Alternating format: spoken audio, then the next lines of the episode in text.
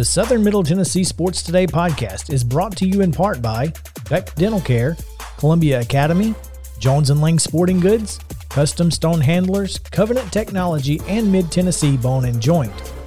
Mid Tennessee Bone and Joint treats your orthopedic injuries and existing conditions. Their trained physicians will get you back in the game faster. Contact them today at 931 381 2663 or visit mtbj.net.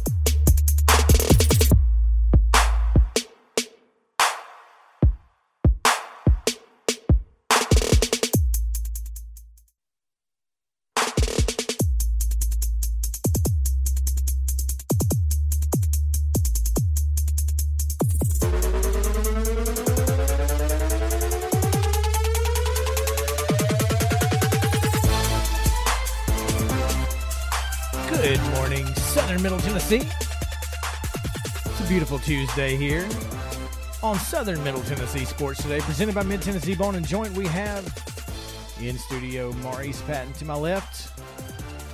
I'm Chris Yao. JP playing on the controls. WKOM 1017 FM bringing you the best in local sports talk. It's also the only local, sports, talk. but hey, who's judging? Semantics, my friend. That being said, we can start with some local sports talk. You know, before we do that, obviously though, we have to ask every day, Mo, how are you? I'm good. I'm good. Um, it's as we were saying off air before we got in here. It's it's been a it's been a Tuesday. It, Already. the Mondayest Tuesday ever. The Mondayest Tuesday ever. But it is a beautiful day outside. and you know what's even more beautiful? When you can walk into the studio after America's team goes up 1-0 in the NLCS and you get to talk trash at least for one day to to your friends who might be LA Dodgers fans and who may also be listening to this show at any You're, point. you're unenlightened, friends. Ah. Something like that. Yeah, yeah. They'll figure it out. Yeah. You know, uh, obviously, we're going to talk more about that. oh yeah, there there will be lots of talk about that in the second hour. We've got a great show for you today, man. We have obviously on Tuesday, every Tuesday, we bring in our friends from the Williamson Herald. We'll have Charles Pulliam today. That'll be in just a few minutes, so make sure to stick around for that. And, and Williamson County High School Sports. Also, in the second hour, we will bring in Columbia State head basketball coach Winston Neal to talk about what his team is doing and what they should be doing or would normally be doing at this time. And and what they're not doing. it, and probably talk a little bit about how disappointing, you know, the end of last season was for them, of course. And then if, uh, it's Top Five Tuesday, and Top Five today is one of my favorites. It's comedians. So our top five comedians will be at the end of the show. So you're definitely going to want to stick around for all of that. Yesterday we talked a little bit about the TSSAA and their enrollment numbers. They released those yesterday or Friday, and we, like I said, we talked about that. Um, Mo, when we got off the air, we found a a spreadsheet yeah, yeah. that that kind of showed generalities on where some teams may end up as far as classification goes. Mm-hmm. And I, I'm really curious to see how how it plays out be, because we know of a couple of schools that could be merging, which would take two of the three schools out. Um, we also know that one of uh, at least three of the schools that they left in that spreadsheet are private schools. But that being said, it really didn't make much of a difference, maybe one or two on the edges. Our teams seem to be just about where they're going to be, barring any playing up opportunities. Yeah, you know, first of all, credit to um, Caleb Olive, an assistant coach down at Tullahoma High School, and the son of, if that name sounds familiar, son of Tullahoma football coach John Olive, who um, who put that spreadsheet together that we kind of cribbed off of yesterday after we got off the show. Um, like you said, he um, he put in all of the schools' enrollment numbers. He also put in um, their mid-cycle numbers from last year just as a point of comparison, which I thought was good information to have right there in the same place. But um, you know, if you're going six classes for football, there were about 297, 300 schools on the list. Like you said, we found at least three um, Division two schools in there, but you're talking about right at 300 um, Division one schools, and so for six classes, that's pretty simple math, just 50, 50, 50, 50.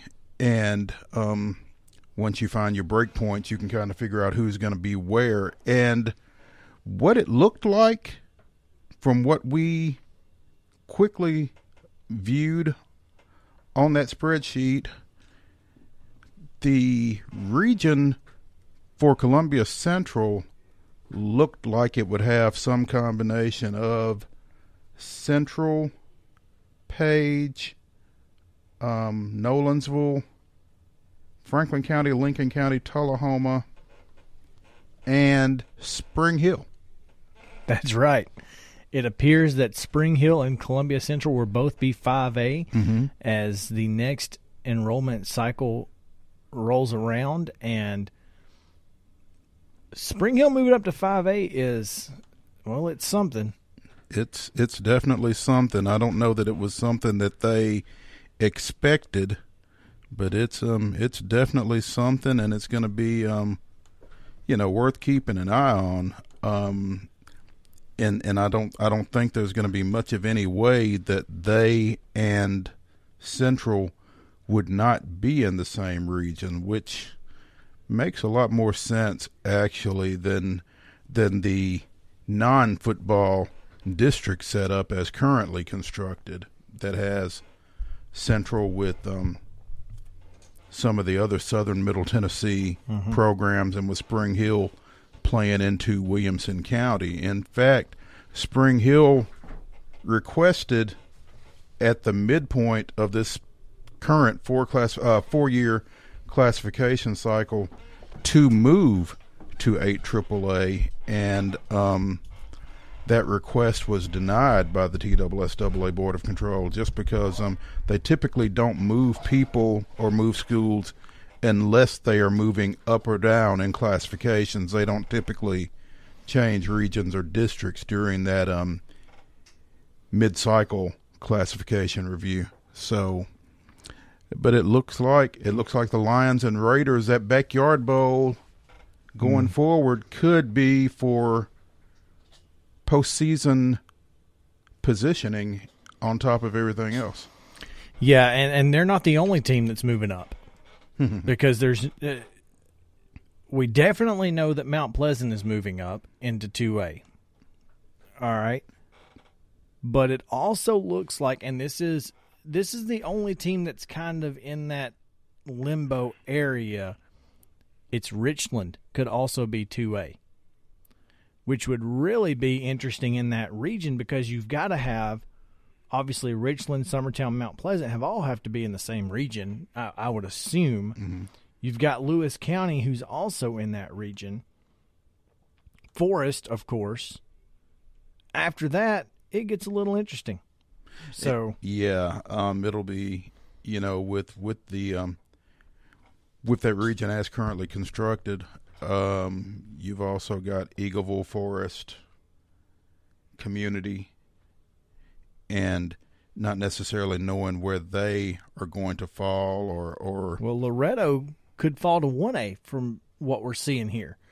So Yeah, it, it's all going to kind of depend on what the break points are, and then um, who decides to move up or that kind of thing. But yeah, again, as as we said yesterday when we were discussing this, this is going to be a topic pretty much up until those districts and regions are set for the 21-22 and 22-23 classification cycle, which um, they are only going two years this year. They typically go four years, Right. but you know because of the COVID concerns and and the the fluidity of this the decision was made to just go with a two year cycle this year and then come back and set the four year cycle in about a year and a half, I guess, basically. Right. And in addition to Mount Pleasant moving up, it looks like Summit will now be 6A as well, bringing them into that Williamson County 6A region, along with Independence, Franklin, Brentwood, Ravenwood, and the well everybody other than Page and Fairview. Right. And Page maybe. well, and I'm Nolensville. sure. Nolensville will be 5A. Yeah. That's right. Nolensville and Page will be 5A. Uh, but it's it's it's going to be crazy.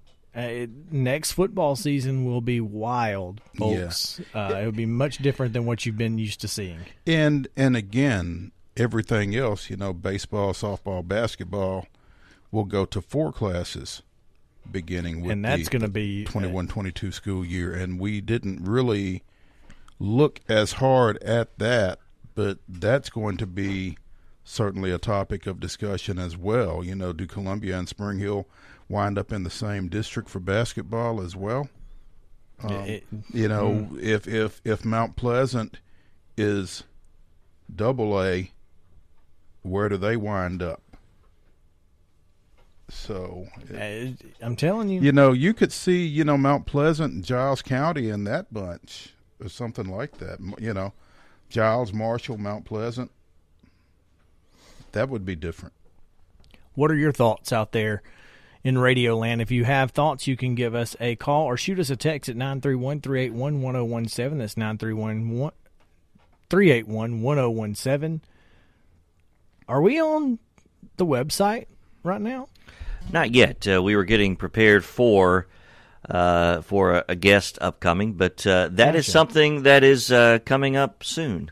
That's really exciting. That, We- um, we- yep. You could see some video either, uh, well, potentially on both the WKOM radio website as well as our Facebook Live page and much more. So, lots of ways to interact with the show. We would love to hear your thoughts.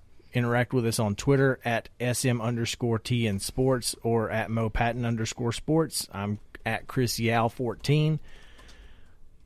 Of course, all of our coverage of sports can be found on sm-tnsports.com.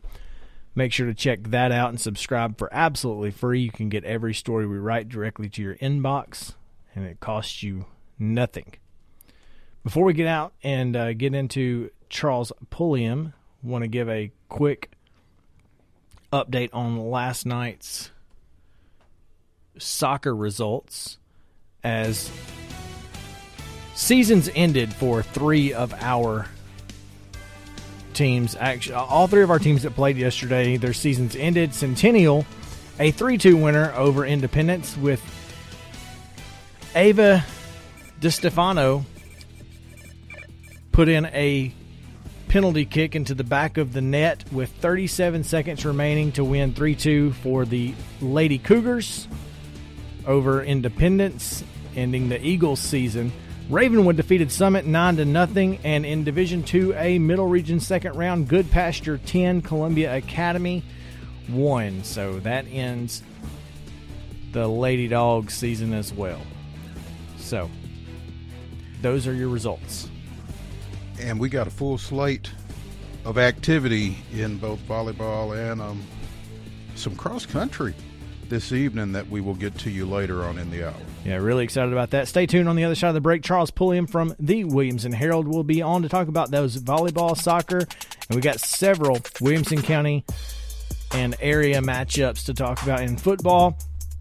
We'll be right back on Southern Middle Tennessee Sports Today, presented by Mid Tennessee Bone and Joint.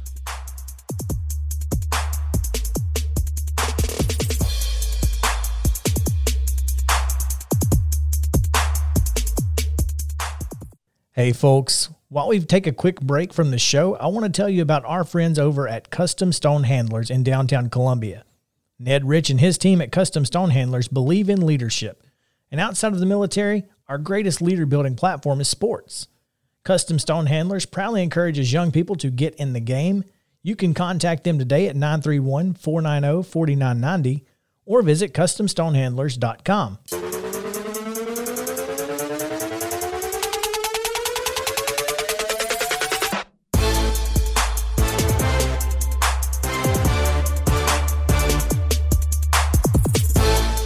Welcome back into Southern Middle Tennessee Sports Today, presented by Mid Tennessee Bone and Joint. It is four minutes to the bottom of the hour, just about there. We've got a ton of sports to talk about locally, especially in our northern listening area with our friends over at the Williamson Herald. Last week we, we had Joe Williams. This week we get the expert. And we're really excited about that as we bring in Charles Pulliam, multimedia journalist extraordinaire. Welcome in. Hey guys, how you doing? Doing well. How about you, Charles? Well, just uh, trying to map out my day currently. We got Good uh, luck. we got a lot happening. There is a lot happening. Um, did you get out at all yesterday? no, yesterday was a, a nice nice home one for me because uh, it was if I was going to go somewhere, it was probably going to be that Centennial Indy soccer match, and uh, unfortunately, I missed a good one there. Sounds like. Um, Mhm, mhm. As as we referred to in the last segment, Ava Di Stefano with the um, the PK with 37 seconds to go for the win there for um, the Lady Cougars and a bit of an upset. Oh yeah, definitely. And that's we've seen some good good things from that Centennial team all year, but uh, I really thought this was uh, Indy that was going to find a way to uh, you know sneak into this regional here a little bit, but because they had a great start, but Brentwood and Ravenwood surging here. Franklin obviously took the title in the regular season, so they get that first uh, first seed into the regional tournament and just one up for grabs now and Centennial's gonna get a chance. Yeah, that's exactly. You know, we were actually talking about going to that match, but we we were a little concerned about rain. Uh, so, yeah, it, it, we might be able to help you uh, plan out your day uh, when we get off the air. Don't don't hang up, and we'll. Uh, Yeah, We- yeah, we might be uh, able to help you. go that route. yeah. Um. Let's talk a little bit about that volleyball tournament that is set for Brentwood today because we already know that Brentwood and Summit have played twice. Brentwood has won both times, but it's been pretty good. Uh, they they both were pretty good matches, so we expect that to see that one one more time today, right? That's kind of what I'm I'm planning on as well, and it's really just kind of come down to that the dominance of the district there. It's been one two from that district into the region for, gosh, I want to say maybe nine years in a row, and you know that's nothing to discredit the the programs there like a Hillsboro and Dickson County, places like that, but this is just the elite of the elite come out of District 12 with Brentwood, obviously, and it's been Right. Ravenwood for about four years in a row. And then you toss in this Summit team that overcoming a lot of uh, a lot of missing players, a couple of injuries late, and they found a way into the regional for the first time in school history. So really, really excited to see a potential matchup there for the region title. And at the same time, it might be the first time where both teams are about as close to full strength as we've seen them. So uh, I know the last one that kind of closed out the the regular season there at the end of the month, Summit was missing, I want to say, four starters. So not quite the battle we had in the first one. And in the first meeting, a five set win, I think Summit, uh, well, actually, it was Brentwood, Brentwood. that was missing Yeah. uh, Shea Eggleston. So there's uh, should be should be neat to see if we get everybody on the floor. You know, Charles, you mentioned Summit getting to this point for the first time um, as they play against a Dickson County team that is not, you know, this isn't a foreign concept for them. But do you think the big stage has any effect on the Lady Spartans here this uh, this evening? You know, I really don't think so. This is kind of a veteran team. I remember the first time I watched them play was, I think, at Franklin way back in August now. And then, you know, this is a group of girls that have been playing together for two to three years now. Um, and there's just, there's this, this feeling of, you know, this is something they wanted to accomplish all season. We kind of got that right from the start. And that's why they ended up finishing number two in the district. Obviously, a great match against Brentwood early. Um, couldn't really do much with so many players out. But again, if they're, uh, you know, I, I, was trying to talk to Warren Riker this morning, wasn't able to get a hold of him. I know we got a lot of school stuff going on, but I want to know who's actually playing, uh, if he's going to be at full strength. I know Destiny Cherry, for example, was battling a pretty severe foot injury, so I'm not sure if she's in. Just like a lot of little unknowns there. I don't think the stage is too big for him at all, though. You know, don't you hate it when these coaches have to teach? right? Come on, you know. Yeah. You got to help us journalists out. We got lots of questions that need answering help, all the time. Help us and, help you. And we need them answered at nine o'clock in the morning. yeah. Yeah. Yeah. Come on. I mean, you're you're right, and it's so funny because when you when you go back and you look at this Summit team, this this volleyball team, without Destiny Cherry, they're a completely different team. But with even if she doesn't play today, we we expect that this team will will be in a position to get to the next round and even potentially to that sub state. Exactly, exactly, and that's just kind of what they've been built for here. I mean, you know, a big senior class, big junior class as well. Uh, I feel like I've been watching that setter Riley Golias for um, several years, and if not more. They got some great hitters: Rebecca Frey, Emily Jordan, girls like that that can definitely step into the uh, you know and be be key contributors at the net. Uh, Isabel Mason, another one. You know, they have a lot of size even without Destiny Cherry, that Butler commit. But uh, still, it just kind of comes down to uh, taking care of business. I know Dickson County is one of those teams that sure would like to shake this uh, regional up, and uh, they had a good win against Hillsboro, and Hillsboro is always tough as well. But when you have a full strength, full strength Brentwood team playing for Coach Campbell as well, you know, there's just there's a lot to overcome there. So, as you said, Charles, when we're we're visiting with um, Charles Pulliam of the Williamson Herald, as you said, um, pretty full slate today in both volleyball and soccer. Looking down into the latter part of the week, um, pretty full slate of football games as well as we come out of fall break. Um, what is the game that you guys have got your eyes on up there for Friday night? Well, obviously, you got to go to the county's oldest rivalry and do uh, Franklin at Brentwood in a big regional uh, Region Six Six A matchup. That one's the circled one for sure in uh, in Williamson County. Um, Franklin at Brentwood. I mean, anytime you have a great regional matchup in that region, it's it's a great matchup. But uh, this is this is one of those rivalry ones. Franklin coming off a that uh, coming out of a bye week, but obviously they beat Centennial on the second, and that was kind of we've seen that game kind of determine that uh, final playoff spot a couple years in a row now. But Franklin, you know, they got that big offensive line coming in. They're going to be taking on a Brentwood team that beat Dickson County, kind of getting back on track after that tough outing against Oakland. But that's kind of my my bread and butter game for sure on Friday. Uh, you you talked about Dickson County. They um they and Independence meet up in another big six uh six six A game, and it, I think that's going to be an interesting matchup for the for the fact that Dickson County coach Greg Burns spent a lot of time around that Independence program as an assistant coach. I, I don't think I don't know that the outcome is in question, but I, I just think that's an int- intriguing matchup.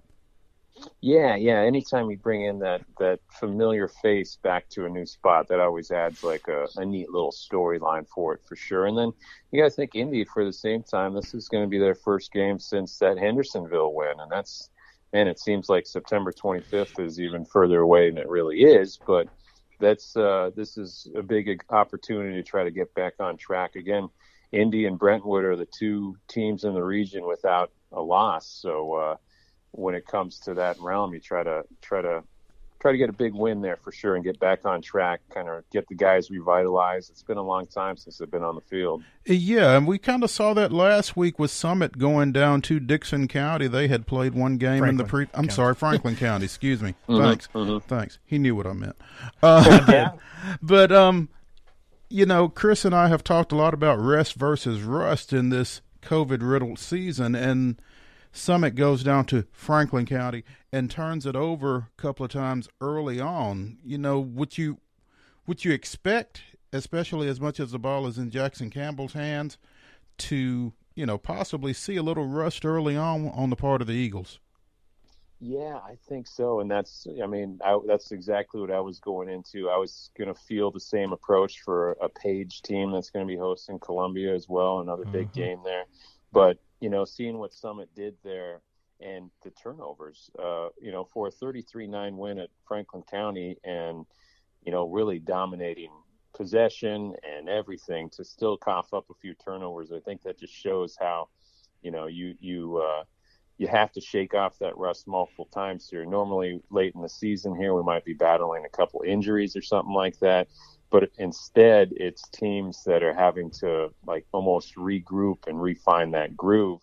Fortunately for a team like Summit, they it doesn't take long for that. Plus, they get back uh, back the Wade brother there and Keaton coming coming back. It was neat to see him coming in, gifted that uh, touchdown there as well. I mean, when you got both of those guys powering through, that'll be that'll be interesting. But you know, back to that Independence game, I think uh, I know Coach Blaze just happy to have those boys back on the field. And uh, against Dickson County, it's one of those games that might help ease the boys in a little more. Yeah, I think I think you're definitely right about that, and that's what one thing I was going to mention was it, it was kind of, I guess, fortuitous for Summit to come back to a Franklin County team that's not quite as talented as they are. The same for Independence this week against Dickson. Have you heard any um, any absolute for sure changes to that Independence Brentwood? Will we see that matchup? So that's uh, in terms of finding that that date and finding that time. Um, part of my trip tonight, I was going to go to Brentwood for the volleyball matchup, and I was going to be in the year of uh, the athletic director there, Joe Blair, because uh, that's that's the date that I want to know what that plan is, how's that working, where we are. So I don't have any of the latest from that at all, but that's definitely one on high on my list. I think you almost got to feel like it's going to be next Friday night, and that Indy is going to, um, unfortunately, you know, for lack of a better term, drop Pearl-Cohn to play that region game against Brentwood. Yeah, and that's just kind of what makes sense, but it it is one of those things where I mean the region games take precedent, and uh, you know, it, I would have loved to see that Pearl-Cohn game, hmm you know, um, and I know there's a reason why when you look at the original scheduling, there's a reason why Pearl-Cohn was there. That's a tough team to play against and uh, a play at actually as well. So. Um, that's the natural slot there. They're on October 23rd, and I believe that was even discussed right from the start. And I think we're going to start seeing a lot more of that. If there's any flexibility in any schedule for our area region teams, um, that region game just has to take precedent, and you you do the substitution there.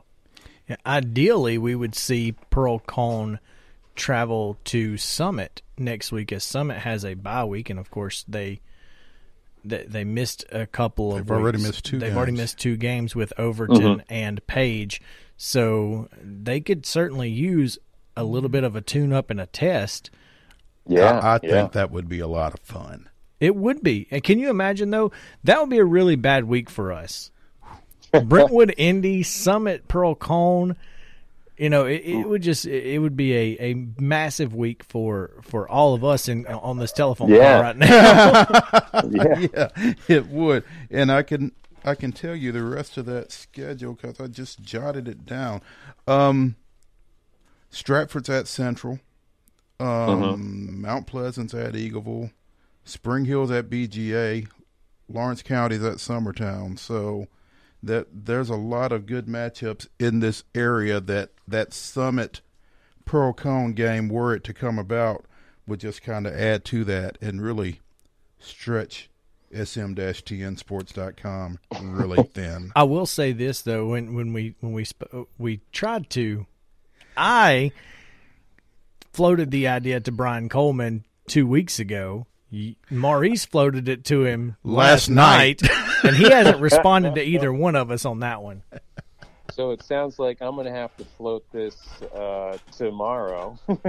Hey, Whatever it We'll takes, keep it- man. we'll Let's keep it going. wear Let's it push down. Wear them down. Yeah. Yeah, body it's- blows.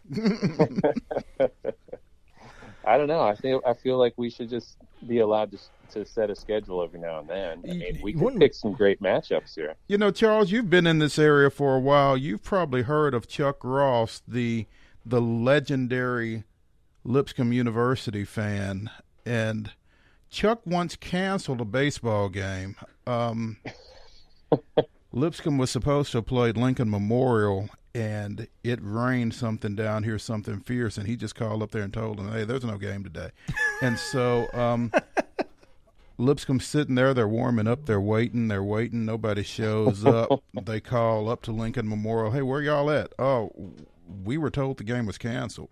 So, so if Chuck can cancel a game, Can we make one? we should be able to schedule a game. So, I've I've got Tony Brunetti's number. Yeah. we can make it. There we go. Now I think now we're talking. That's right. Um, we, we, we just got to hook them up. Maybe we could uh, even get a Zoom session going. We could just do a And com- do a conference Yeah. call and put them together. Tony, Brian, Brian, Tony. Talk Hey, amongst have Figure it out. talk amongst yourselves. Yeah, Yeah. We'll be over here in the corner. yeah. By the way, what are you guys doing? Uh, you know, October twenty third. I understand there might be an opportunity there. Yeah. And hey, if you guys want to help our scheduling out, why don't you make it a Thursday game? That'd be cool. Hello. Hey! What, imagine the, the gate you could have with half your people there. Yeah, yeah, and you know, you'll be the game in town. Uh, hashtag only game in town. There you go. Charles pulling with uh, Williamson Herald real, real quick. Charles, I want to ask you about this page team because we, we've talked about it and, and they have Central coming up. But Region 5 5A is wide open right now in that 3 and 4 seed because Page, Lincoln County, Central, Franklin County. Page has still got Central, Lincoln, and Franklin County left. They could potentially play their way into that third spot pretty easily, but with a Central win, things get wild if Page can get a win in either of the next two weeks. It just it, it- what are you seeing out of that Page team that uh, that, that Central fans should be concerned with? Well, I saw a lot of good stuff going back to that last game Page was able to play. I mean, that was they finally got some offensive rolling. They beat Giles County on the 25th, 36 to 10, and you know Giles isn't having the best of years here as well, but at the same time another tough opponent there in Page. They ran Central their- out of out of Giles County pretty fast. 42 to 13. Yeah. Yeah, So yeah. Um, for those that are into comparing scores, the, it, it gets Yeah. kind of simple there, but I don't know that it is that simple. this this is a young Page team. Exactly. And that's where seeing them be able to move the ball the way they want and actually, you know, finding the end zone there a couple times. I mean, that quarterback of theirs, he's a young fella, but he comes from a football family. McNamara is uh, one of those names that uh, we'll see quite a bit of, you know, on Saturdays as well. And for Jake to, uh, you know, at that game, I want to say he had four touchdowns in that, but really running the ball more than anything, three rushing touchdowns. He uh, threw another one as well in that 36 10 win. As long as he's rolling and, you know, they play turnover free football, they have a pretty big chance, like you said, to kind of jump in there. And I know these, uh, they, they host Columbia and then they host Lincoln County before going on the road to Franklin County, I think. So, three big region games there, two of them at home, so that's another advantage I think for the the, the Page Patriots.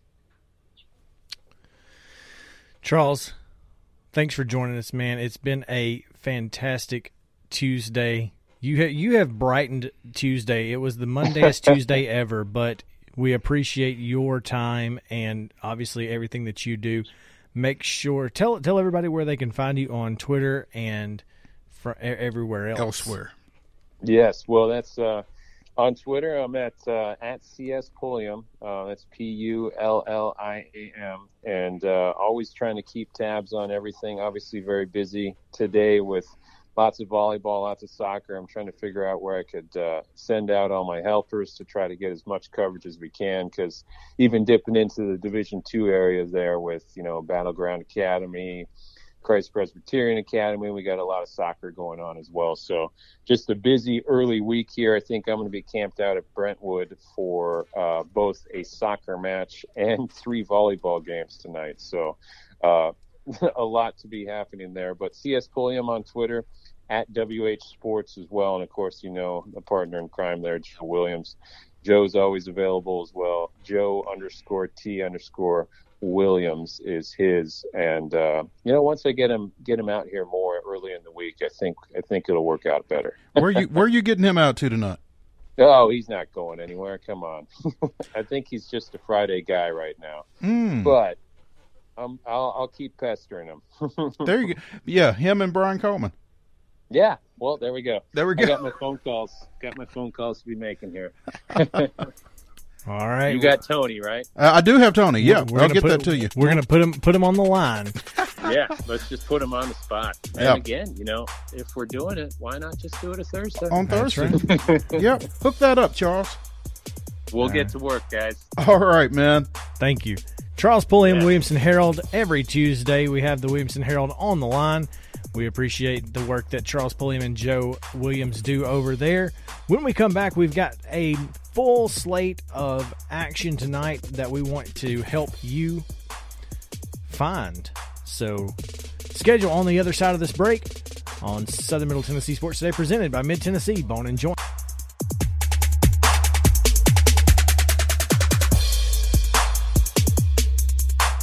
When we're out covering sports in and around Maury County, communication between Maurice and I is absolutely vital to our success. When your business needs top notch communication and local service, Covenant Technology is there, and they are dedicated to helping your business succeed by ensuring open lines of communication to your clients and customers. Contact them today at 615 846 9898 or visit covenanttechnology.net. Welcome back into Southern Middle Tennessee Sports Today, presented by Mid Tennessee Bone and Joint.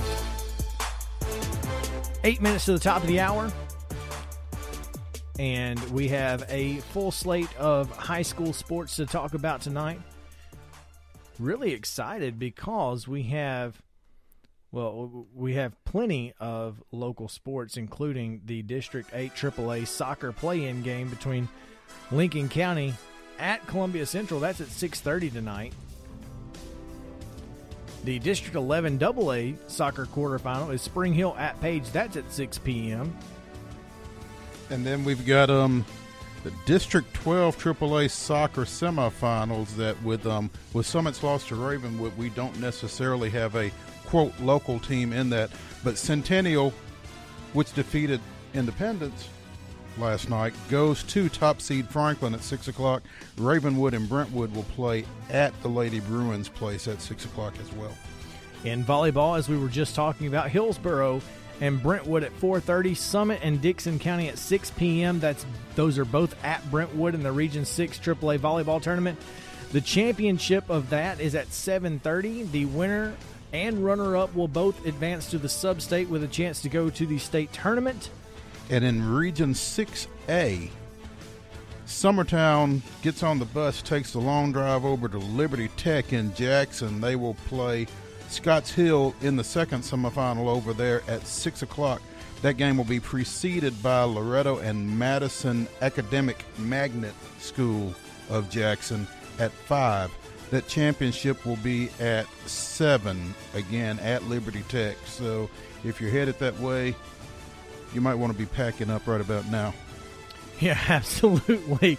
How, did how did that even happen? Like, I don't know how that happens. Well, I mean, it's I'm not sure how many volleyball pre- playing schools there are between here and there when you start looking at it. in in reg- in, in Class A. Yeah. not very many. So there you go. So on the way in today, we find out about a pretty big cross country meet over at Ring Farm. Yeah, um, Brady Brady Henson over at CA looking out for us. The um, the veteran uh, cross country coach over at Columbia Academy.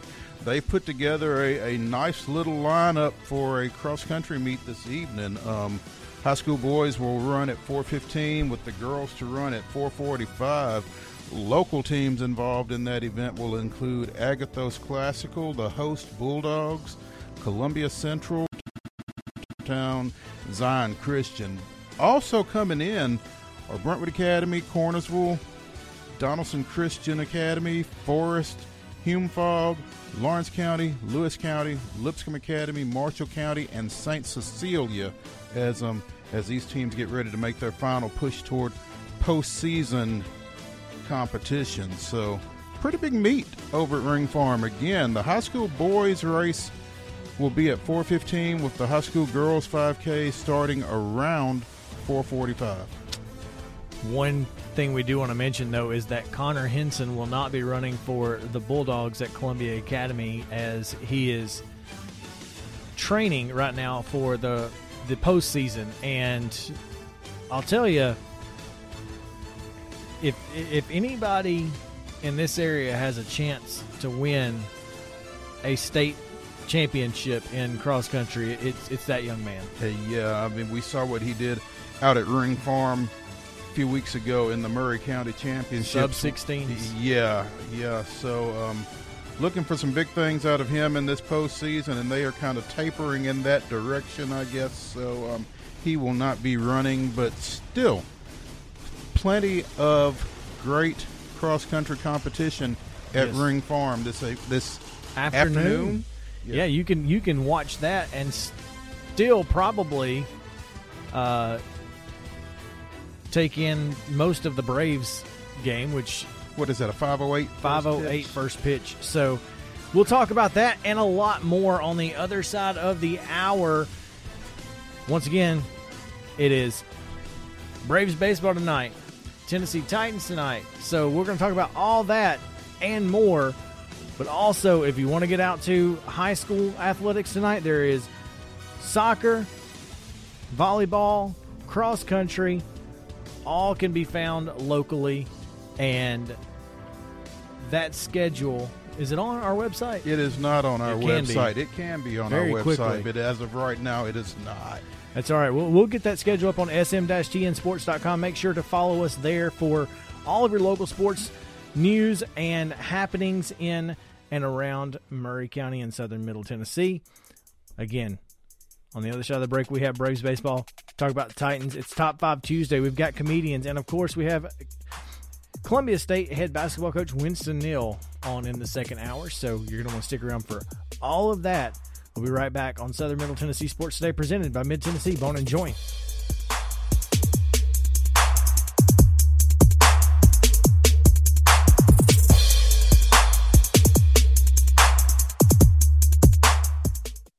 The Southern Middle Tennessee Sports Today podcast is brought to you in part by Beck Dental Care, Columbia Academy, Jones and Lang Sporting Goods, Custom Stone Handlers, Covenant Technology, and Mid Tennessee Bone and Joint. Mid Tennessee Bone and Joint has been the official sports medicine provider for Maury County schools for more than 40 years. Specializing in orthopedic injuries and their Ortho Quick walk in service lets you bypass the ER. Visit them online at mtbj.net.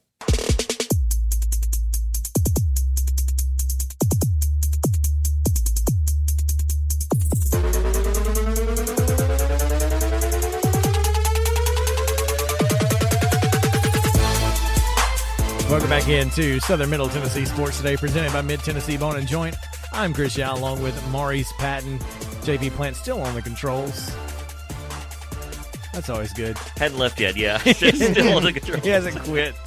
He hasn't quit just yet. It's still early though. Yeah, it's it's four minutes past the hour of ten o'clock here, and cool, Columbia, Tennessee, where it is in fact cool. It's a cool sixty-one degrees and sunny. Gonna be sunny and seventy-one at the hottest part of the day, and I am pumped about it. Right. As I as as Maurice and I come into the studio wearing our navy and red Atlanta Braves gear, got our Braves hats on, and Right down to the shoes for one of us. yeah. Well, you got your navy shoes on; they look really good. Mine, however, are in fact navy, red, gray, and white. Compliments of my incredible wife, who, by the way, got these shoes specially made with the SMTN on the heel, looking cool. So she did this for you. You didn't do this. Yeah, she did wow, it for me. That's impressive. Yeah, That is impressive. dude. It, That's a wife who knows her husband. It, well, it's be, it's because uh, I do things like yesterday. She asked me to get her a grilled chicken salad. Yeah. Okay. She wanted a grilled chicken salad from from Nukes. Okay. So I didn't ask which kind of salad she wanted, so I just got a garden and a Caesar. and took both of them home and let her choose. You know, that's a veteran move right there. Wow. really, That- Uh, and an how abs- how was it received? uh, she she was like, "This is amazing." Who he didn't he didn't ask, so he just got me both. that's a veteran move. It re- it really is. It's Which one did she choose? Caesar. There you She go. chose a Caesar, and guess what? I got a garden salad out of it. So there's that. Some would call that a win-win. it is a win-win. so yeah, we're wearing Brave stuff because last night, in kind of dramatic fashion, I guess. More dramatic than the score indicates. Yeah, certainly more dramatic than the score indicates. It was, it was very dramatic until the ninth inning, and uh, and that's okay with me. That's all I'm saying. I I'll take what we got. But the Atlanta Braves get a five to one win over the Los Angeles Dodgers in Game One of the NLCS on the backs of three home runs in a park that's supposed to hold home runs. There's only one that would have held that Austin Riley shot, I believe. Yeah, Yellowstone. Uh, yeah, Yellowstone would have been the only park that holds that one. But yeah, i i- again, and the the home run that Freddie Freeman hit in the first inning was a line drive, just a shot. Uh, I don't think anything was was holding that one either. So, in addition to that, Ozzy Albies had a home run, From the right side. which he gets to hit from today. By the way, against left-hander Clayton Kershaw. It's a nice little omen. So I'm going to throw out a scenario here. Again, Max Fried, another absolute gem. In a no decision. Absolute gem. But we're 13 and 1 in games he started. I'll t- you know, I'll take a no decision in that, although I wish we could get him some runs earlier, but he gives up one run. It was a semi poor pitch. It wasn't a terrible pitch. It just to the number eight hitter. Yeah, it, that that's that's a pitch that if you're gonna miss, that's the guy you want to miss to, and he took advantage took of it. advantage, and there's not really much you can do about that. Um, hit a home run pretty far. Although I did find it interesting that the only Google Statcast we got last night was on his home run. None of the three Braves home runs got the Google Statcast. It's because they got out so quick that they didn't have a chance to measure them. I guess. It, it really annoyed me, but you know how it is. I, I will say this: I was I was pretty pumped. Obviously, early, top of the first inning. I'm I, I have a literal mouthful of cookie brownie when Freddie hits Fo- the following up that garden salad, huh? There you actually, go. that was actually before because again, Oh, okay. veteran move: eat your dessert first. Life is short. See, veteran. Anyway, when it comes to food, I got all the vet moves. But um, so as soon as he hit it, and and my wife will tell you, as soon as he hit it, I'm saying, "Get out, baseball! Get out, baseball!" I knew it was gone. Knew it was gone when he hit it, and it was a thing of beauty. And just like you said yesterday, it'd be nice if your MVP candidate started hitting like one. there you go. Uh, he definitely did in that at bat. He didn't do so great. He didn't do so well the rest of the night, but nobody did until the ninth inning. Well, and you know you got to credit Walker Buehler with some of that. I mean, he- Absolutely. he's not bad. It, for a guy with a blister on two fingers to be able to throw He threw some breaking balls. Boy. what he did, I don't know when he'll be able to throw again, but hopefully not. Well, yeah. hopefully in 2021. Yeah, that's that's what we're hoping for. But yeah, it's a big game. Fantastic night for the Atlanta Braves in general, and we have to. Uh, so here's the thing: we know we're we- we've got Kershaw tonight, right? You obviously want to win every game you possibly can, but with a with a rotation like the Braves, I would almost and, and being up 1-0, I would almost push your starters back a day Mhm. and throw somebody like a Bryce Wilson or Ynoa in a game against Kershaw and see if you because one Kershaw's been known to choke in the playoffs. That's that's there's no secret there. Two, it gives it gives your your young and very, I'm, I, I guess, thin starting pitching. Young, thin, and inexperienced. You push them back a day. You have a you have a, a really good chance of winning games three and four with Anderson and uh, Kyle Wright. Kyle Wright.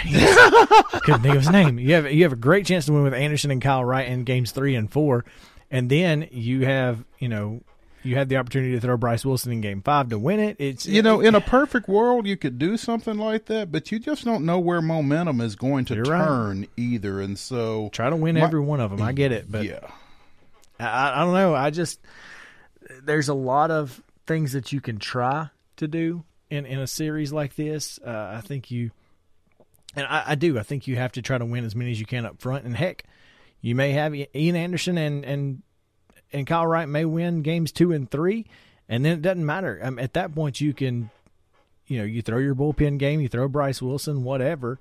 And just get to game six where Fried can come back in if you can't win the other two, which you may be able to because your offense is pretty good. I mean, they as much as we talked about the offense of the Braves being so good from one to nine, they it was a struggle last night. well, yeah. I mean, you know, the cliche "good pitching beats good hitting" is is a cliche for a reason. For one, That's right. and two, you know, the Dodgers are always a threat. I mean, you you don't necessarily like to see your number eight hitter, you know, going yard when when they're playing against you, but at the same time, that's kind of what that lineup is capable of as well. Absolutely. Game two tonight, 508 first pitch. It's going to be in Arlington, Texas. Globe Life mm-hmm. Globe Life Field. Field, yeah, Field Park, something. and I, I, I'm really excited to watch it, man. Ian Anderson hasn't given up any runs this postseason, and Clayton Kershaw is obviously Clayton Kershaw. So this is going to be as good of a matchup as you're going to find in National League baseball. Although it doesn't feel like National League baseball, it feels like American League baseball with these two offenses. And, and with the DH in the middle of the order. with the DH in there and not bunting Ozzy Albies on every time they shift. I don't when understand. when the when the third baseman is playing between the shortstop position and second base, literally. all you have to do is put the ball in play on the left side of the infield, and you're you, are on first base. And if you can push it past third base, it might be a Who double by the time somebody gets to it. especially yeah, with his speed. Yeah. Anyway, yeah. it is what it is. But um, Get off my lawn. what are you gonna do? Yeah. But all right. So in addition to that, tonight we have a rare Tuesday night NFL game, and it includes our local local team plays Tuesday night football game. That's that's the headline, right? I, the, yeah, I guess that's the headline. I Local mean, team plays Tuesday night football game. hey, we don't want to get into why, but clearly we got to get into why. Yeah. The, so it- the Titans had no positive test results this morning. no, Our friend Teresa Walker with the Associated Press is reporting. no positive tests. So, That's a good thing. so we get to play. Yay. Negatives are positives. Negatives are positives. And here's a cool thing. Uh, Jim Wyatt um, tweeted out that fans at tonight's Titans Bills game will receive some tubular bandana neck gaiters, courtesy of the Titans and Nissan. And wonder if they're distributing those to the players as well. They probably should. Um, uh, all I could think of was when he said tubular was Michelangelo from the Ninja Turtles. Totally tubular, dude. Like that was all I could get out of it. but yeah, so if you're going to the if you are at the game night, which by the way, the fact that they're even letting fans into this game with all of the issues is ridiculous. I know I know the mayor said, "Oh, it's okay, we can have fans," except uh, you didn't plan on having 37 COVID cases when you said that. No, you didn't. And now you're letting fans in. You wouldn't let them in before when there were no cases, but now it's cool. But uh, even though there's 37, somebody tell me the logic. Where's the logic? I don't. I mean, anyway, this this sounds like a uh, like a segment for uh, what you say, Ray. He'd love that. Man, what you say, Ray, right now would be he he. I wish he would call in to nine three one three eight one one zero one seven. What do you think out there? Should the Titans let fans in tonight? Text us nine three one. Should the Titans be playing at all? Should the Titans be playing at all? Nine three one three eight one one zero one seven. Let us know. Speaking of playing and not playing, yeah. The Southeastern Conference office handed down the news yesterday that Saturday's Vanderbilt Missouri game will not take place because of a number of players that will not be available for Vanderbilt. I think they established the number that you have to have at least 53 scholarship athletes available in order to play your game. Um, is that Van- the number that travels? 53 is the travel number. Well, I didn't realize it was scholarship though, but uh, yeah, I think you're right. I think That's... it is 53 athletes. I think Vanderbilt had 55 for their 41-7 loss to South Carolina this past weekend and apparently they were going to have fewer than that for Missouri on Saturday and so that game will not be played. There you go. Mask up, y'all. It it has been rescheduled by the way, December 12th tentatively. Okay. December 12th. That's good. Isn't that the weekend of the SEC championship? I mean, not not either of those teams are going to be in it, but I think we'll be okay. That's gonna. We're gonna have to play that why, game first. Why you got to kick a man when he's down? Come on now. What if? What if? Well, just just think. Listen, Missouri. The, what if this game had SEC championship game implications some kind of way? If there's a tie to be well, then we'd have to just then then we'd just have to find uh, whenever they were playing somebody who didn't, kind of like Pearl-Cohn and that sort of thing. You'd have to just play it on that week or something and mess around with the oh, schedule. Oh goodness, y- y'all! It's it's so important. Listen, I, you can talk about the political aspects of masks and whatever, and, and sure, if you if you don't think the government should be involved, that's perfectly fine. But listen, our local high school athletes our local college athletes, our local pro athletes here in Middle Tennessee have all been effect, affected at this point. Yeah, at every level. Locally. In your backyard. So it's Do not you it's, it's not happening somewhere else. It's happening here. Just do what you can to make sure that our kids get a chance to play the sports. They they desperately need that for their mental health, not just their physical health. Yeah, I mean, we talked to Bernard Childress on a um, podcast over the summer. Bernard Childress, executive director of the TSSAA, and um, he mentioned a study done by the University of Wisconsin during the um, early stages of the coronavirus and the shutdown that resulted in no spring sports at the high school level, pretty much nationwide. And the study revealed that what 66% mm-hmm. of high school student athletes were suffering from increased levels of depression. of depression as a result of not, you know, having that interaction or that that competition, just that just being in that athletic environment. So, I mean, it's not just a bunch of folks being selfish and saying, "Hey, we want our sports." No, these kids pretty well need that for various reasons.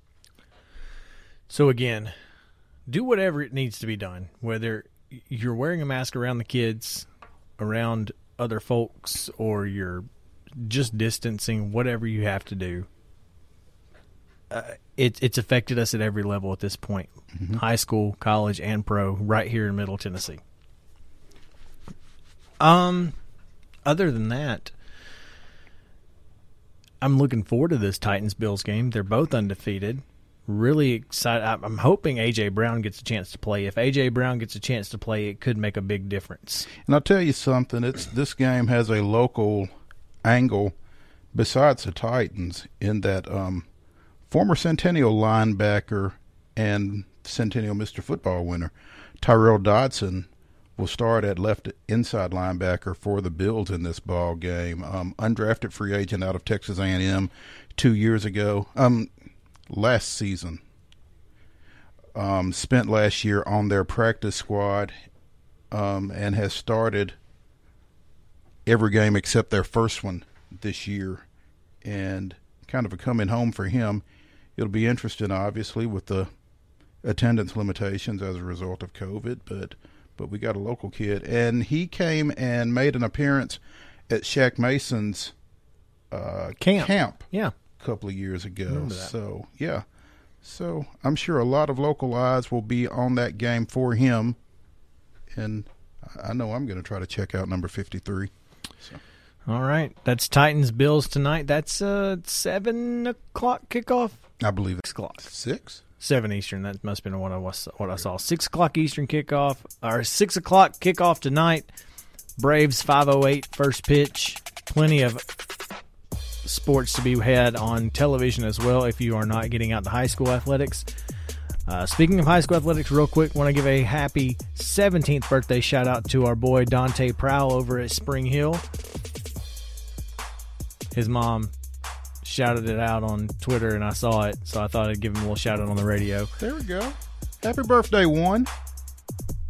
When we come back, we'll talk to Columbia State head men's basketball coach Winston Neal. So stay tuned on the other side of this break on Southern Middle Tennessee Sports Today, presented by Mid Tennessee Bone and Joint.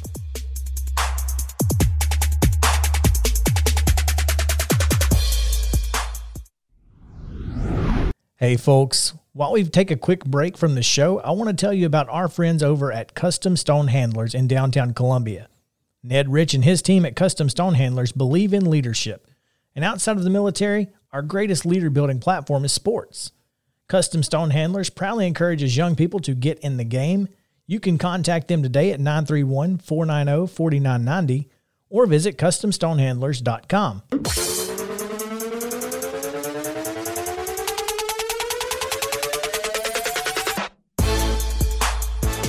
Welcome back in. Southern Middle Tennessee Sports Today, presented by Mid Tennessee Bone and Joint. 26 minutes past the hour of 10 o'clock here. The second hour of our Tuesday show. Tuesday has become a pretty decent day at this point. We, we've we've kind of settled down. Had a tough morning. Had a tough morning, but we got here. We, we we made it in time. We got the show on in time. Got the show prep done in time. Couldn't believe it. it it's it, considering what we had to go through. It was a bit of a shock, actually. it's pretty big. Yeah, pretty big shock for us. Right now, we're going to bring in Columbia State head basketball coach and reigning region champion Yes, sir. Winston Neal. Coach Neal, thanks for joining us. Good morning, guys. Good morning, Coach. How are you? Where are you? Oh, I, I am driving into work. We uh, it, it is currently fall break uh, it uh, for Columbia State, and uh, I gave the guys a couple days off, and we're getting back at it today uh, with uh, individual workouts, weight workouts, and a practice to top it all. Okay. So, how long is fall break for you all? Uh, just Monday and Tuesday. Oh, okay. So Such a so break. so basically, It, it wasn't that long of a break I gave them. We're we're we're we're, we're trying to stay. We're trying to get better. Let's put it that way. okay. Every single day. I understand. That's um, that's good stuff. Uh, Chris talked about it as he introduced you, Coach. You know, the way the season ended for you guys last year. Uh, how, I mean, how do you go from we're going to Hutch to we're done? You know, I'll be honest, Maurice. It was very, very difficult for about the first month. Um, but you, you see what's going on. You see, you know, the numbers start piling up, and you realize why we did it, and it, it we had to do it. Uh, so that that eases the blow a little bit. Uh, truth be told, since you know, I'm I'm always one for the you know what's next, and you know, right now ever since uh, ever since about August, uh, middle July and early August when we started getting our team on campus. You know, I've moved on to this year. Uh, last year was great. We won our last game. Not a lot of guys get to say that when you win your last game. Um, you know, now it's important. I, I think we have a really good team coming back, uh, a good group of sophomores. Uh, we have an extremely talented freshman class coming in. Uh, my full attention has been focused on this year now getting these guys better, helping them uh, be the best that they can be. You know, we've talked about it a lot on our podcast on this show, Winston. Um, coaches have long used the cliche play every game like it's your last. I imagine for those sophomores, that won't be something that you even have to preach anymore. No, and and, and it's funny because I, I've been able to get past it better than they have. I, I'm I'm still, you know, talking to them, talking to my sophomores because they're, you know, they wanted a chance. Uh, we were rolling. We had a great team. Uh, we had great balance inside and out. Um, you know, what damage could we have done? Uh, Had a great opportunity to go out there and match up with Billy Gillispie and his team at Ranger. Absolutely, absolutely. I, I thought we matched. I thought we were going to be a very tough matchup for them. I know they were, I think, ranked eighth, and we were ranked 25th. But you know, I, and I, I talked to multiple coaches in in Texas. You know, they were they had great guard play, uh, but we were one of the best defensive teams in the country. We were one of the best three point shooting defensive teams in the country, and we had a sizable rotation of big men that not a lot of people could match up with. So I, I liked our chances all the way through. We, you know, I- and I will give my coaching staff credit, uh, Coach Quan Dudley, Coach Larry Jones. We had built that team last year to make a deep run. That that's what we had built it on. Uh, and you know, we we and I give them credit. We had succeeded. Uh, would have loved have would have loved to have seen how that would have gone out at Hutch.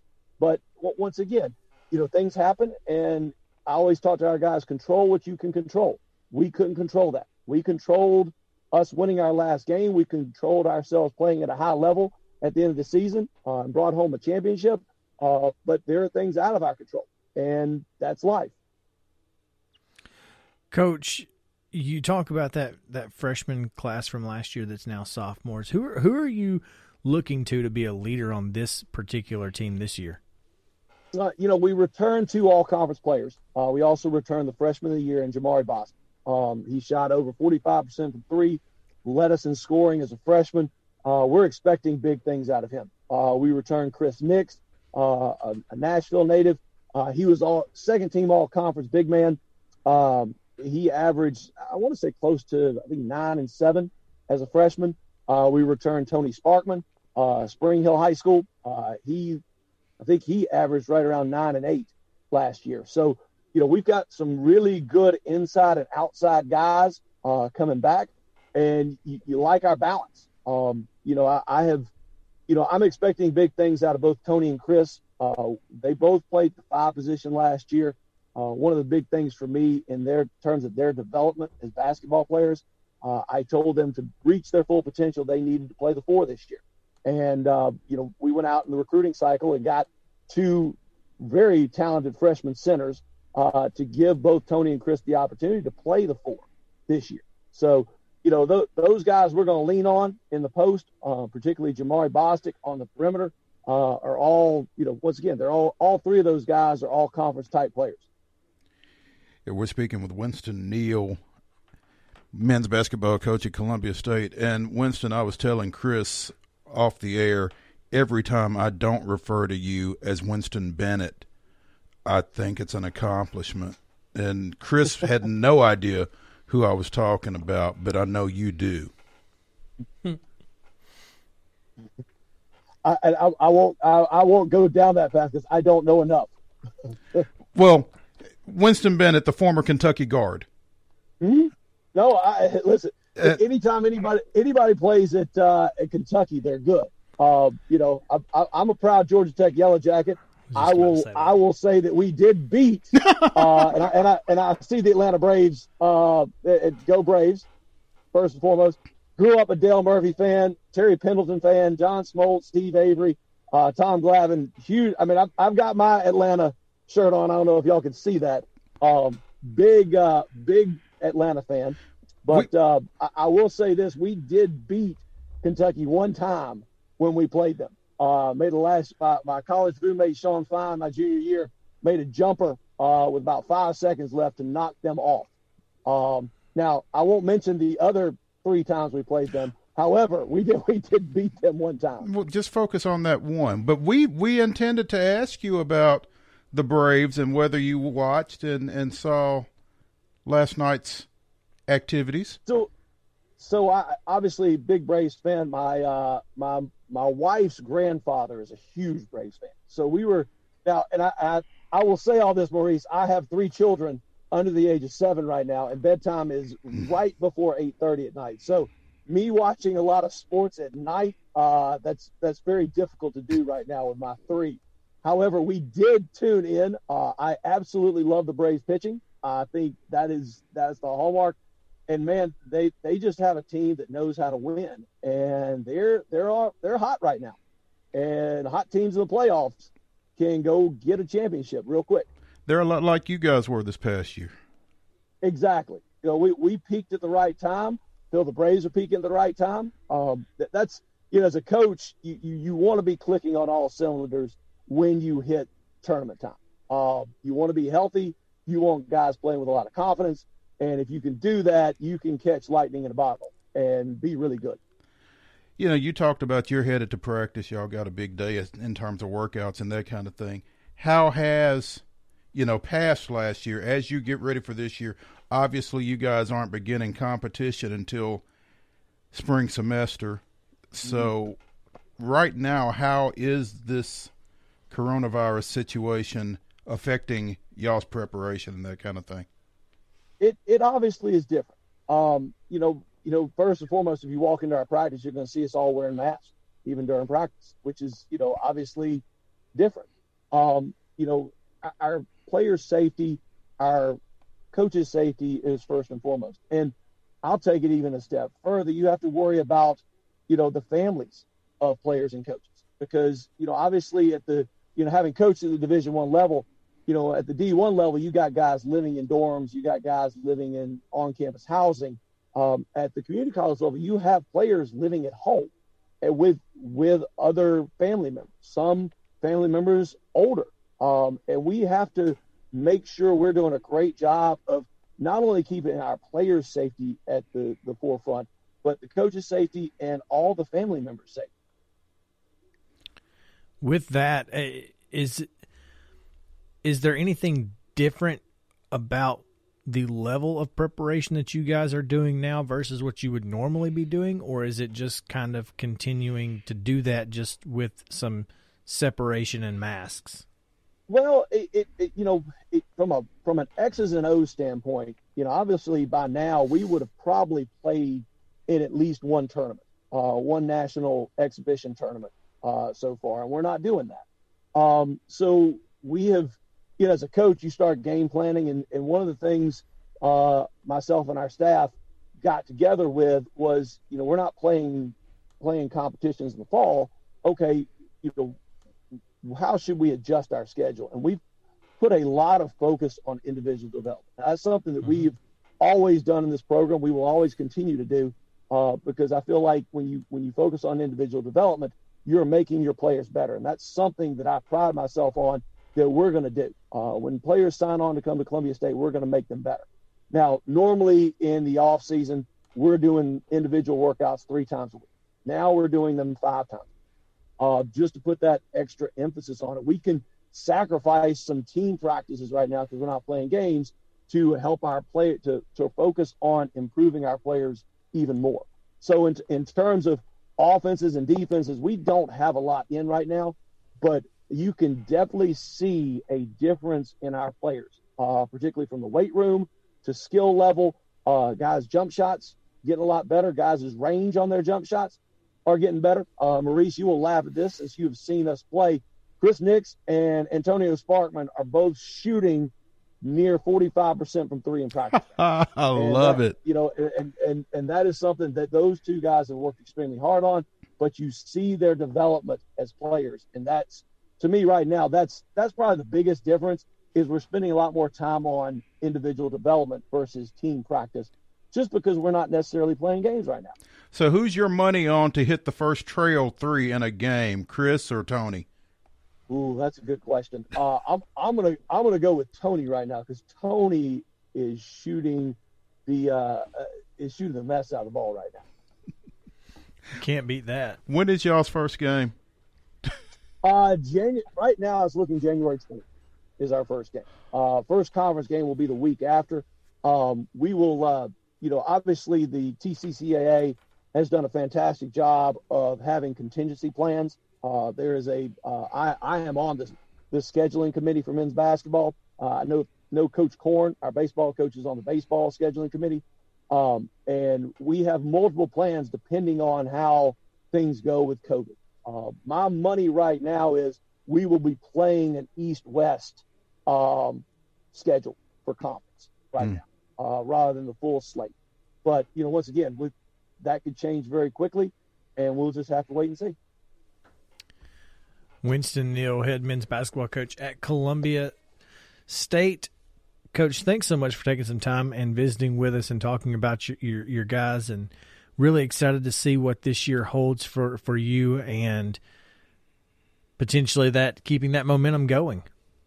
Uh, absolutely, y'all. I appreciate y'all having me on. Uh, I always enjoy talking sports, uh, whether it be the Braves or Columbia State. Who's who's got the unfinished business T-shirts for you guys? Uh, you know, you know, I so I, I took a mantra last year um, from uh, Lamar Jackson, uh, and you know, he, he wore the shirt that says "Nobody cares, work hard," and that has kind of been my mantra. That's kind of been the mantra. I, I wear the shirt every day at practice, and my guys laugh about it. My guys, you know, always say, "Hey, coach, you know, when you're gonna watch that thing?" I go, "I watch it every night." Um, but that that's that's that's the that's been kind of the mantra is nobody cares, work harder. And you know, listen, yeah, it was great. We had a great year last year. Fine, work harder. And I, I think those guys are carrying that over. I think they're buying into that. Um, I'm telling you, you can see a difference. Christopher Nix uh, and Maurice, you, you've seen him compared to last year. Wait till you see him this year. He's added around 25 pounds of muscle. I mean, you can see the difference in our players right now. And I am just really excited for them. We are excited as well. Excited to cover Columbia State athletics and this basketball team. I know I got a chance to see them at Spring Hill Middle School last year, and that was a lot of fun. So, They're fun to watch, man. Hey, Winston, appreciate you taking some time with us. Um, be safe, and we'll talk to you soon. sir. All right. Thank y'all. All right. Hey, that was Winston Neal, the men's basketball coach at Columbia State. When we come back from this break, we are going to go to Top 5 Tuesday, spurred by an activity that Chris took part in over the weekend. We're going to list our top five comedians. Stay with us.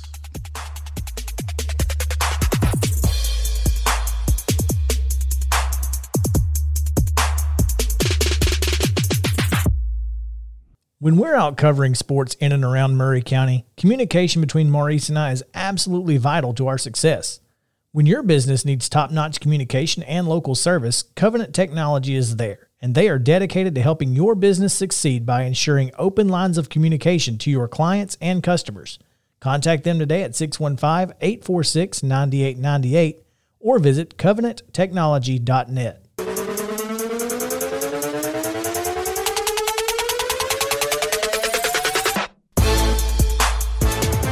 Oh, yeah. It is a quarter till 11, 1045 here in Columbia, Tennessee. It is also outside 62 degrees and sunny here in Columbia. To all of our friends up in Williamson County, welcome in. To all of our friends in Lawrence and Giles and Lewis and Franklin and Lincoln and every other county around. Appreciate you guys listening.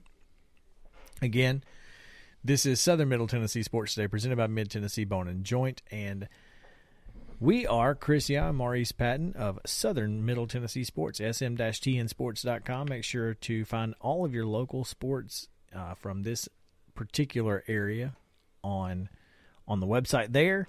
Follow us on Twitter at sm underscore t and sports.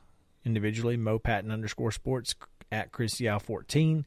Find us on Facebook and Instagram as well. So over the weekend, I decided – well, I didn't decide. I, I got a text from from Zanies. It said, "Hey, free tickets to see Killer Beaz." Well, I love Killer Beaz. I've seen Killer Beaz quite a few times.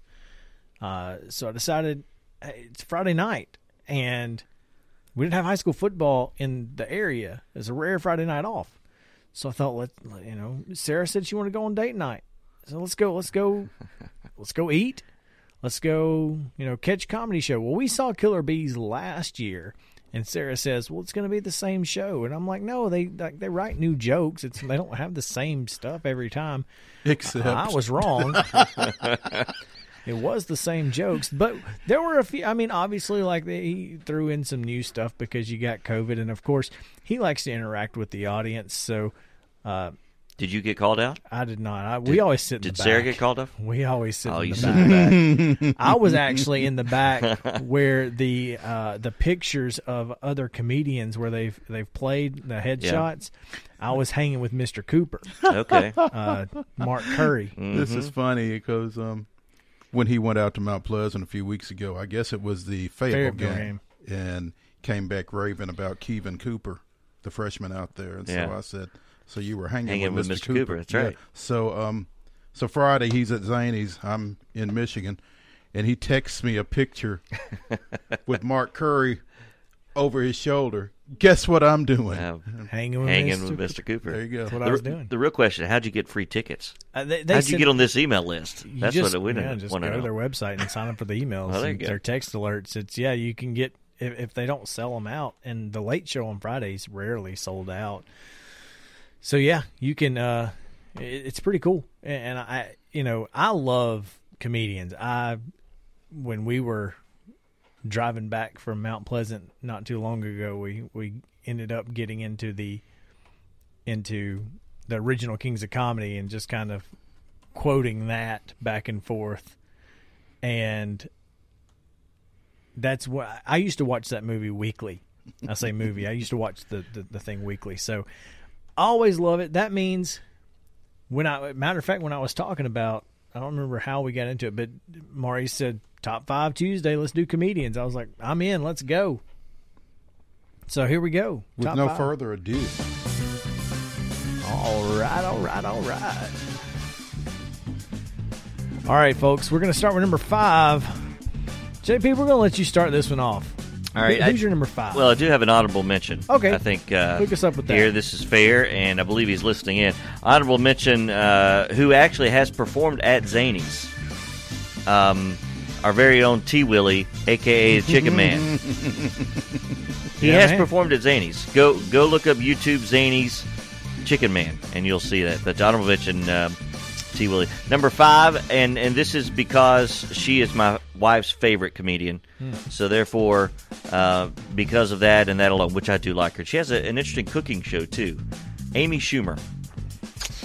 uh, barnyard animals. That's all I can think about. Amy Schumer is an, acqui- An acquired A- Amy. Schumer is a very polarizing Yes. figure.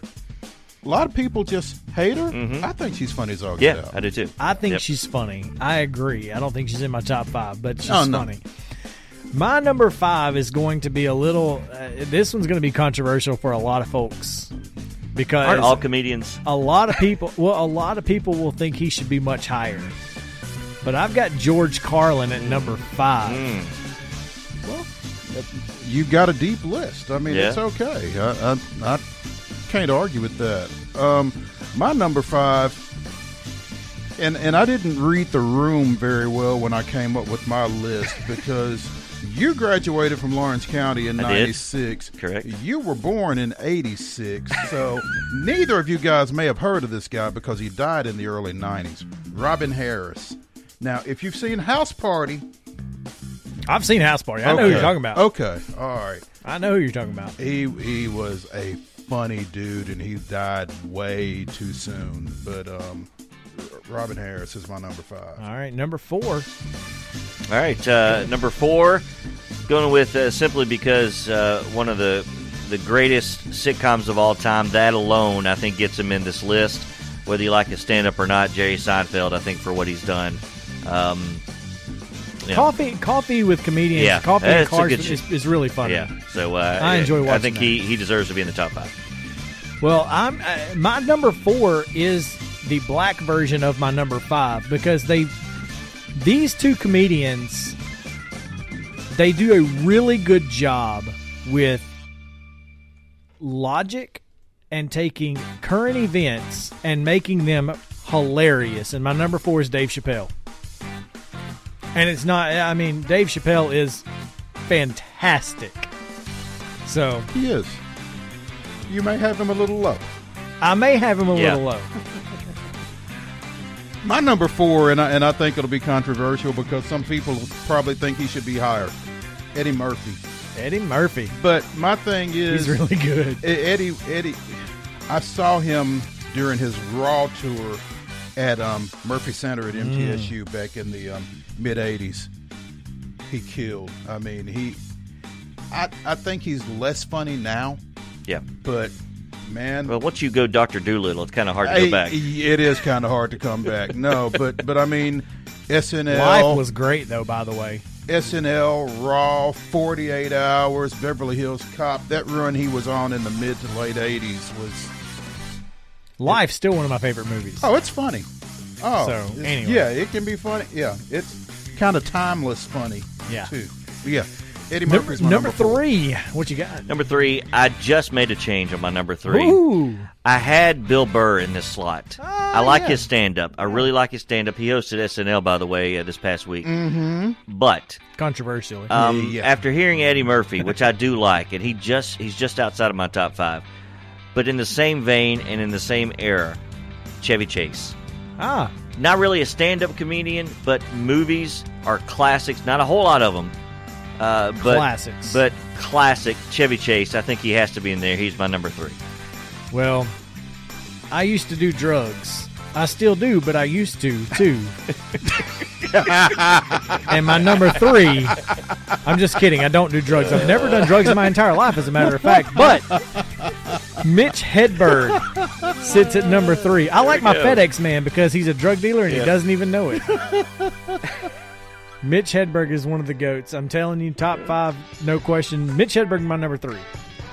My number three is Dave Chappelle. Dave Chappelle. Yeah, um, if you were fortunate enough to watch the Dave Chappelle show back about a decade or so ago, drip, drip. some of the funniest stuff you'd ever Yes. see. Um, Dave Chappelle, number And still relevant today mm-hmm. Oh yeah. in terms of the content. Yeah, yeah, and and the piece that he did, you know, I don't, I don't right after George Floyd died on Oh, yeah. Memorial Day, that 846. If you've not seen it on YouTube, look it up, check it out. It's I don't know if it's funny necessarily because the topic certainly isn't, but it's entertaining the way he frames that whole Yeah, thing. he, he's incredible at current events. yeah. Number two. Uh, that leads me right into my number two. Mine is Dave Chappelle. He's my number two. Yeah. Yeah, that doesn't surprise me Yeah. that Chappelle's on this list on all three. Zero question that Dave Chappelle deserves to be on the list, no matter where he is. My number two is uh, a, a guy that we we talked about. He's one of the Canes. Bernie Mac. Bernie Mac is get some milk and cookies. Son, I I die every time. Every time. That dude was on a just a roll He was on for a roll, while. no question. Um, And the white version of him being Ron White, they're both they call me I'm just saying like those two guys are very similar in, in their comedy style and I love both of them. But Bernie Mac's my number two. I had Dude the right hilarious. to remain silent, but I didn't have the ability. Yeah. yeah. Uh, that's funny. My number two is also Bernie Mac, Oh, the Mac Man. I Yep. think, I think Maurice and I are going to have the same number one. I bet we are. I, may, I may go first, Yeah, just for right. that very reason. Matter, we may we may just go at the same time. What you got? Number, Number- one. Who's the best comedian of all time? Number one for me, um, as it relates to Radio 2, the seven words you Hmm. can't say. George Carlin is the original. And speaking of SNL, he was the original host of SNL, too, by the way, the very first. George Carlin, uh, my number one. And he, and he very well should be number one He- for on most lists. There, there's no reason. I mean, it's it's. He is number that's one That's a most to- lists. totally defensible pick. if you What's- Google best what's- comedians, What's indefensible is Yeah. that you don't have our number one Yeah. on your list. That could be. Yeah, that's ridiculous. Are you ready? On three. One, two, three. Richard Pryor. it ain't I knew close. Yep. yep. I was thinking Oh. as I was going through this, I'm like, yeah, The Pryor's. man, the man lit a match on stage after after, after his hair setting- caught on fire. Yeah, Mm. yeah. I mean, they No. say that so much of comedy is born out of pain, and I think that was certainly the case with Richard Pryor. There's so many documentaries about him Oh, yeah. out there and that kind of thing, but I mean, that dude. He, So- he, he could be funny without saying a word, man. Absolutely. Richard Pryor was great. Now, we did get one uh, one response on Twitter. So I'll read you off my dad's list. My dad's list is top five Killer Beaz, Sinbad, who is great, by the way, James Gregory, because fantastic dude. Uh, Steve Harvey, and his number one is Josh Blue. But uh, you have to. There, there's some.